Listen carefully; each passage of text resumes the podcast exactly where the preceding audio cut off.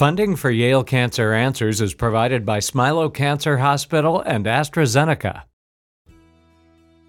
Welcome to Yale Cancer Answers with your host, Dr. Anees Chagpar. Yale Cancer Answers features the latest information on cancer care by welcoming oncologists and specialists who are on the forefront of the battle to fight cancer. This week, it's a conversation about skin cancer and sun safety with Dr. Kathleen Suozzi. Dr. Suozzi is an assistant professor of dermatology and dermatologic surgery at the Yale School of Medicine, where Dr. Chagpar is a professor of surgical oncology. We've been waiting for this for a long time.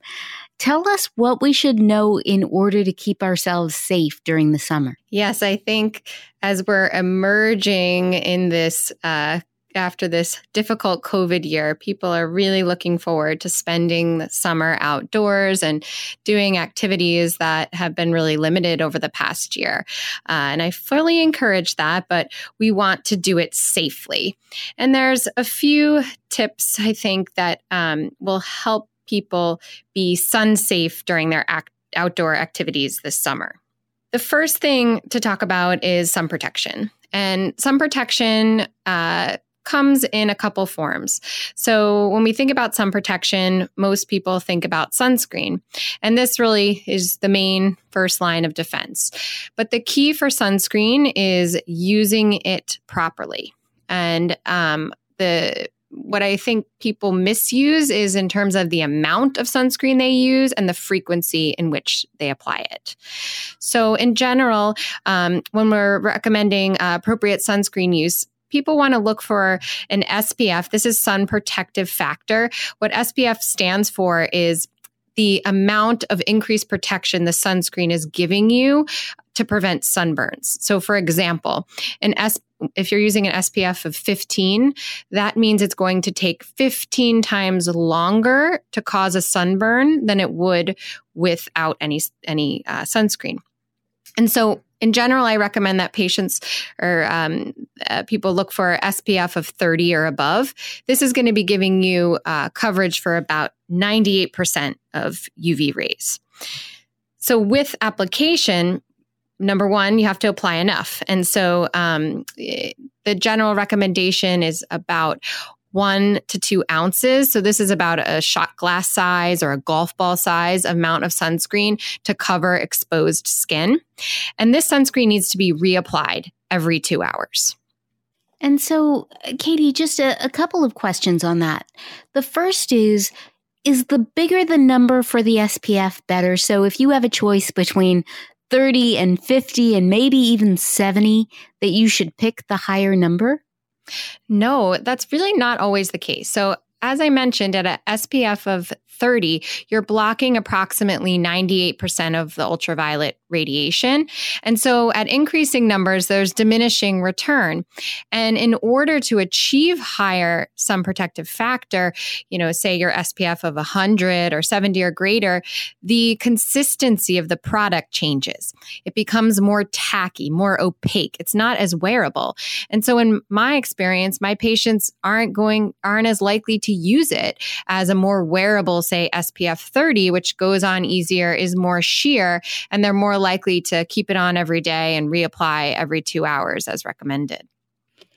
So, the next question I have is when we're looking at the sunscreen um, bottle, some of them will say broad spec- spectrum, some of them will say UVA and UVB. What do all of those terms mean, and how important or not are they? So, broad spectrum is not just a marketing uh, label. It actually is really important. What broad spectrum means is that the sunscreen is blocking both UVA and UVB rays. So, UV, UV radiation comes in uh, a few forms. The main ones that reach the earth are UVA and UVB. UVB radiation is what causes sunburn um, and is also associated with skin cancer. UVA is the uh, ultraviolet radiation that is associated with sun damage in the skin, so the development of wrinkles, sunspots, and is also associated uh, with skin cancer. UVC really doesn't penetrate to the uh, to the Earth's surface. So we're really talking about UVA and UVB. And so broad spectrum means that that sunscreen product is going to protect you from both UVB and UVA rays.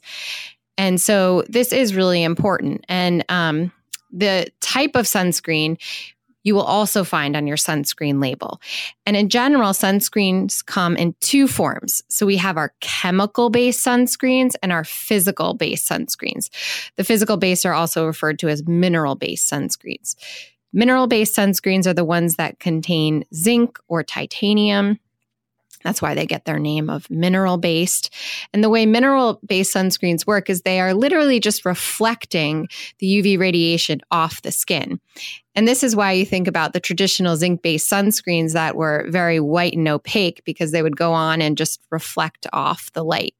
Now we have a lot more elegant formulations where the um, minerals are micronized and they go on much more sheer on the skin. And these are in general my preferred forms of sunscreen because because they are just reflecting UV, they are by nature broad spectrum. The main reason why I prefer the mineral based to the chemical based is that chemical based sunscreens can cause skin irritation, uh, both irritant and allergic types of reactions. So recently, there has been some controversies about some sunscreens, um, the chemical variety, causing cancer. Is that true? And how much stock should we put into that? So we have a lot more research into the that we need to do to really determine if there is any inherent harm in these um, these chemical based sunscreens. So the initial concern um, came out when um, it was found that the chemical based sunscreens could be detected at very, very low levels in the bloodstream. And so, what this meant and those circulating levels of chemical based sunscreens, whether this was at all, um, you know, posed any health risk, is still very, very, very unknown. It's very unlikely that these chemical sunscreens pose any real risk to human health because we would have seen a signal come up over all of these years of use. And so the next question has to do with um, sunscreens being waterproof. Are, are sunscreens waterproof? And if they say so on the label, does that mean that you don't need to reapply them necessarily after you get out of the water? Sunscreens can label themselves as um, water resistant, um, but it's not perfect and certainly um, it will uh, wash off. And in general, those water resistant um, formulations tend to have a, a, thicker, more tacky feel to them. So um, they're harder to apply. So, you know, if someone is a swimmer and going to be in water for long periods of time, I will say seek out these water resistant formulations. But in general, I still recommend that once you come out of the water, dry off and reapply. What about if you are going outside, but you're going to be indoors for part of the time? Do you still need to wear sunscreen, or is that only when you're going outside to the beach? You're going to be, you know, exposed to the sun for for a prolonged period of time. So, interestingly, you can even have UV exposure indoors. And that is because UVA radiation can penetrate through windows. So our car windshields by law have to have filters to protect against UVA, but the side windows, sunroofs, back windows generally don't have UVA protection. Same goes in office buildings. So if you're working next to a window every day, you have significant UVA exposure. And so I do recommend to all of my patients that they wear a daily facial sunscreen. And this is applied in the morning. Um, and um, you can have it in your office to reapply. Sometimes this becomes problematic, especially for women who wear makeup um, and the just the practicality of reapplying a cream based sunscreen um, multiple times through the day is just not feasible. So we do have some newer formulations that help mitigate that problem. For example, there are powder based sunscreens that can be used for reapplication during the day. But if you're using a mineral based sunscreen on your face in the morning, that that mineral composition is really going to stay there until you wash it off your face. Um, so it's better than nothing if you're at least applying it every morning. What about, you know, the, the reapplication part seems to be one of the issues that many people face. I know that when I go out into the sun, I may start out the day with all of the best intentions, put my sunscreen on, but when you're outside and you're having a good time, you often forget to reapply it every two hours.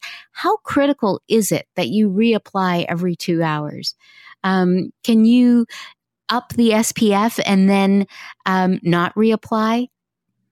So, upping the SPF and not reapplying isn't going to be helpful because what is causing the sunscreen to need reapplication is related to what activities you're doing. For example, if you're sweating, if you're swimming, which we already mentioned, these are things that are that are going to lead to the SPF either washing off or breaking down, you know, wiping down with a towel, for example.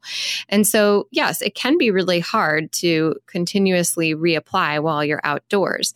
But I what I typically recommend is that before your outdoor activity, give yourself a head to toe cover in a broad spectrum cream based SPF, preferably a mineral, but chemical is fine as well. And then when you're out, we have to take a little bit more, uh, we have to care a little bit more about convenience. And so um, the spray based sunscreens, the aerosolized sunscreens, which aren't perfect for initial application because they don't always go on fully evenly. They're really easy to reapply um, to spray it on your exposed skin. And so those are a great option to have in your purse or your bag so that when you're out and about, um, you can easily reapply without you know having to strip down and really um, you know rub in that sunscreen everywhere the other thing which we haven't touched on yet is uh, protective clothing. And so this is a great way to um, minimize the need for reapplication because, of course, if you have the clothing on, it will stay with you during your activity. So, all great tips. And we're going to pick up that conversation right after we take a short break for a medical minute. Please stay tuned to learn more about skin cancer and sun safety with my guest, Dr. Kathleen Suozzi.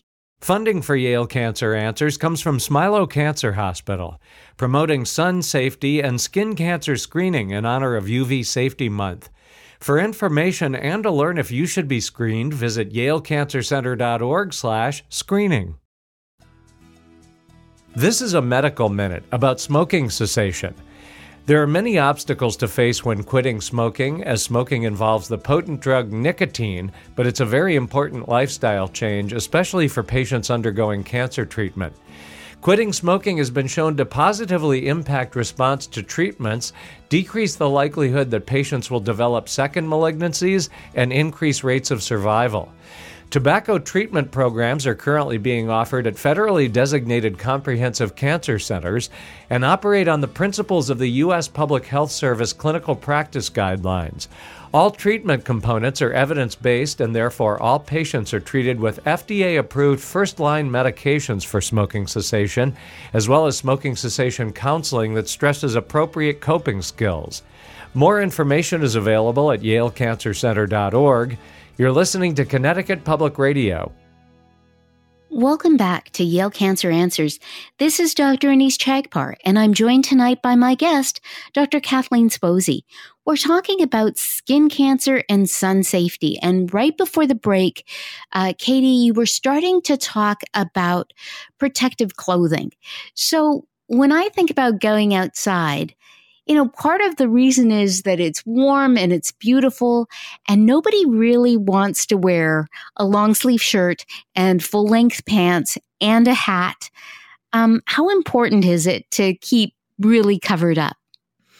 Well, the great thing about protective clothing is the convenience factor that you put it on and don't need to reapply. And so, for example, a regular white t shirt so when we talk about protective clothing, instead of SPF, we talk about UPF. UPF measures the transmission of ultraviolet. So it's ultraviolet protective factor. And so a regular white t shirt has a UPF somewhere on the order of five to seven. Whereas the sun protective clothing there the UPF factor is around 50. So it doesn't mean that you don't need sunscreen in the areas of exposed skin, but by choosing that specific sun protective clothing instead of the normal clothing you would wear, you're better protected in the areas that are covered. So tell us more about sun protective clothing because I think a lot of people when they think about, you know, wearing protective clothing from the sun are thinking, well, instead of a t-shirt, I'll grab a long sleeve shirt or instead of, you know, short shorts, I will grab, you know, cotton pants. But I think what you're talking about is really clothing that is specially designed um, to protect against UV rays. Can you tell us more about um, where we find that, how are they labeled? Can we see how much protective factor we're getting? And what should we be aiming for? Yeah, so the market for uh, sun protective clothing has really grown in recent years. There used to be limited brands that had this technology um, that has to do with the weaving of the material, um, you know, the, the type of material that they use.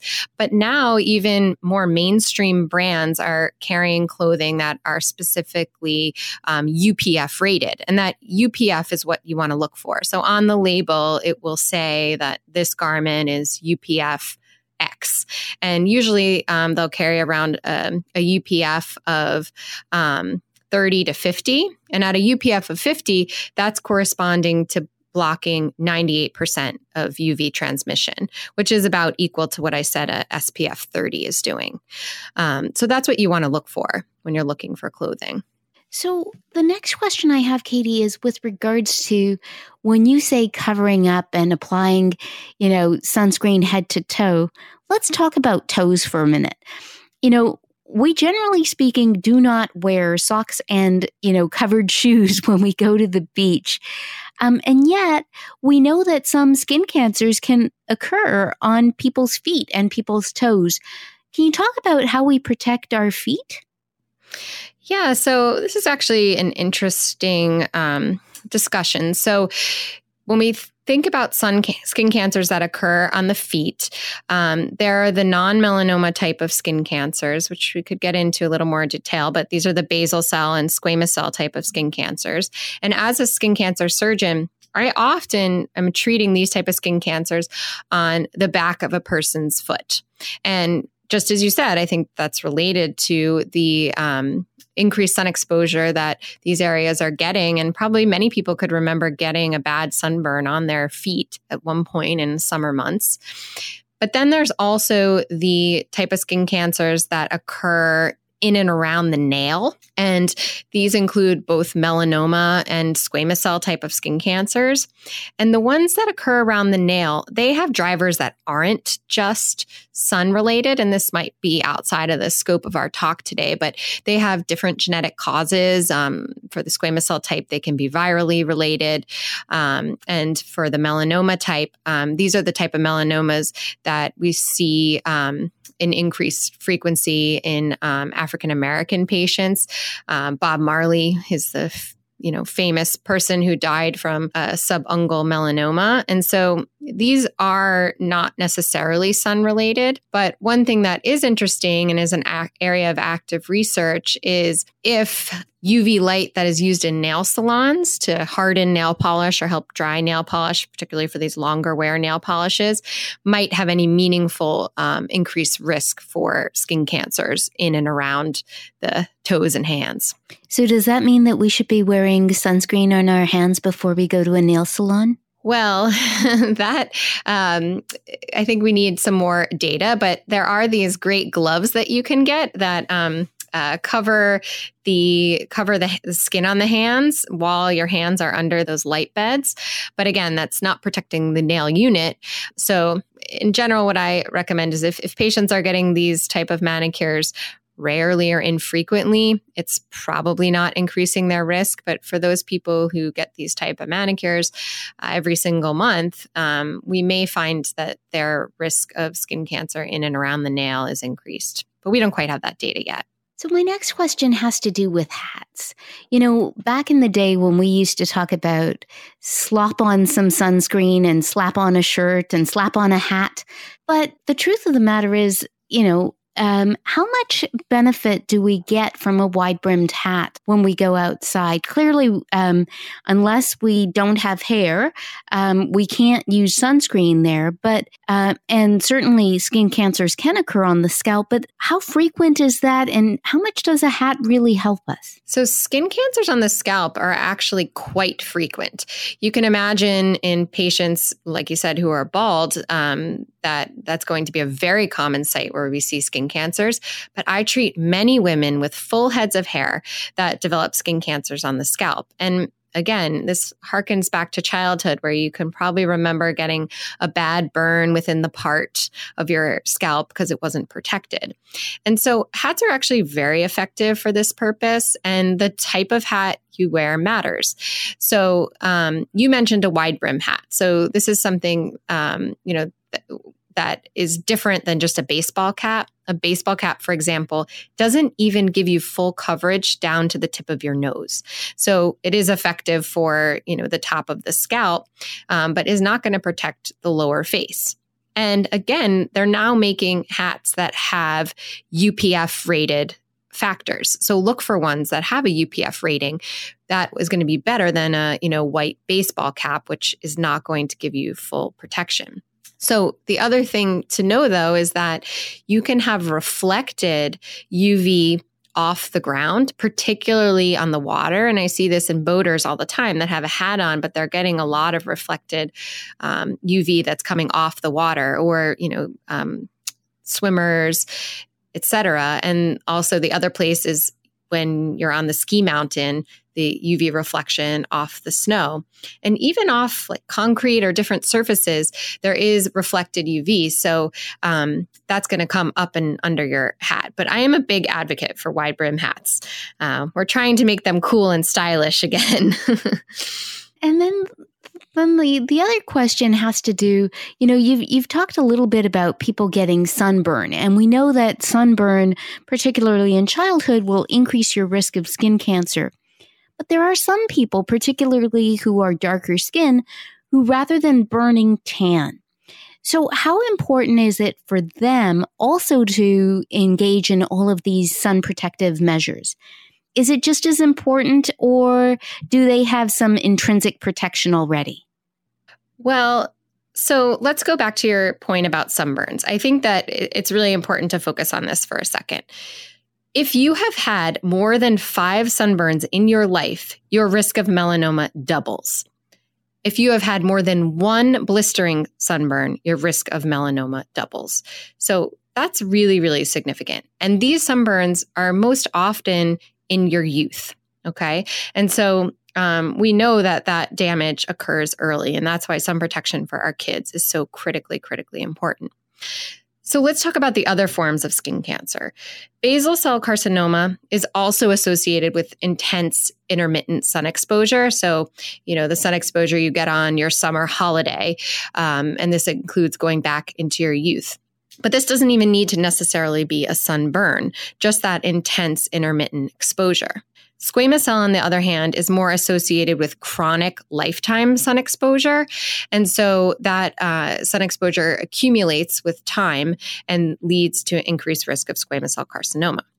So patients who have higher in endogenous pigmentation, have darker skin types, do have inherent UV protection, but that doesn't mean that they're fully immune.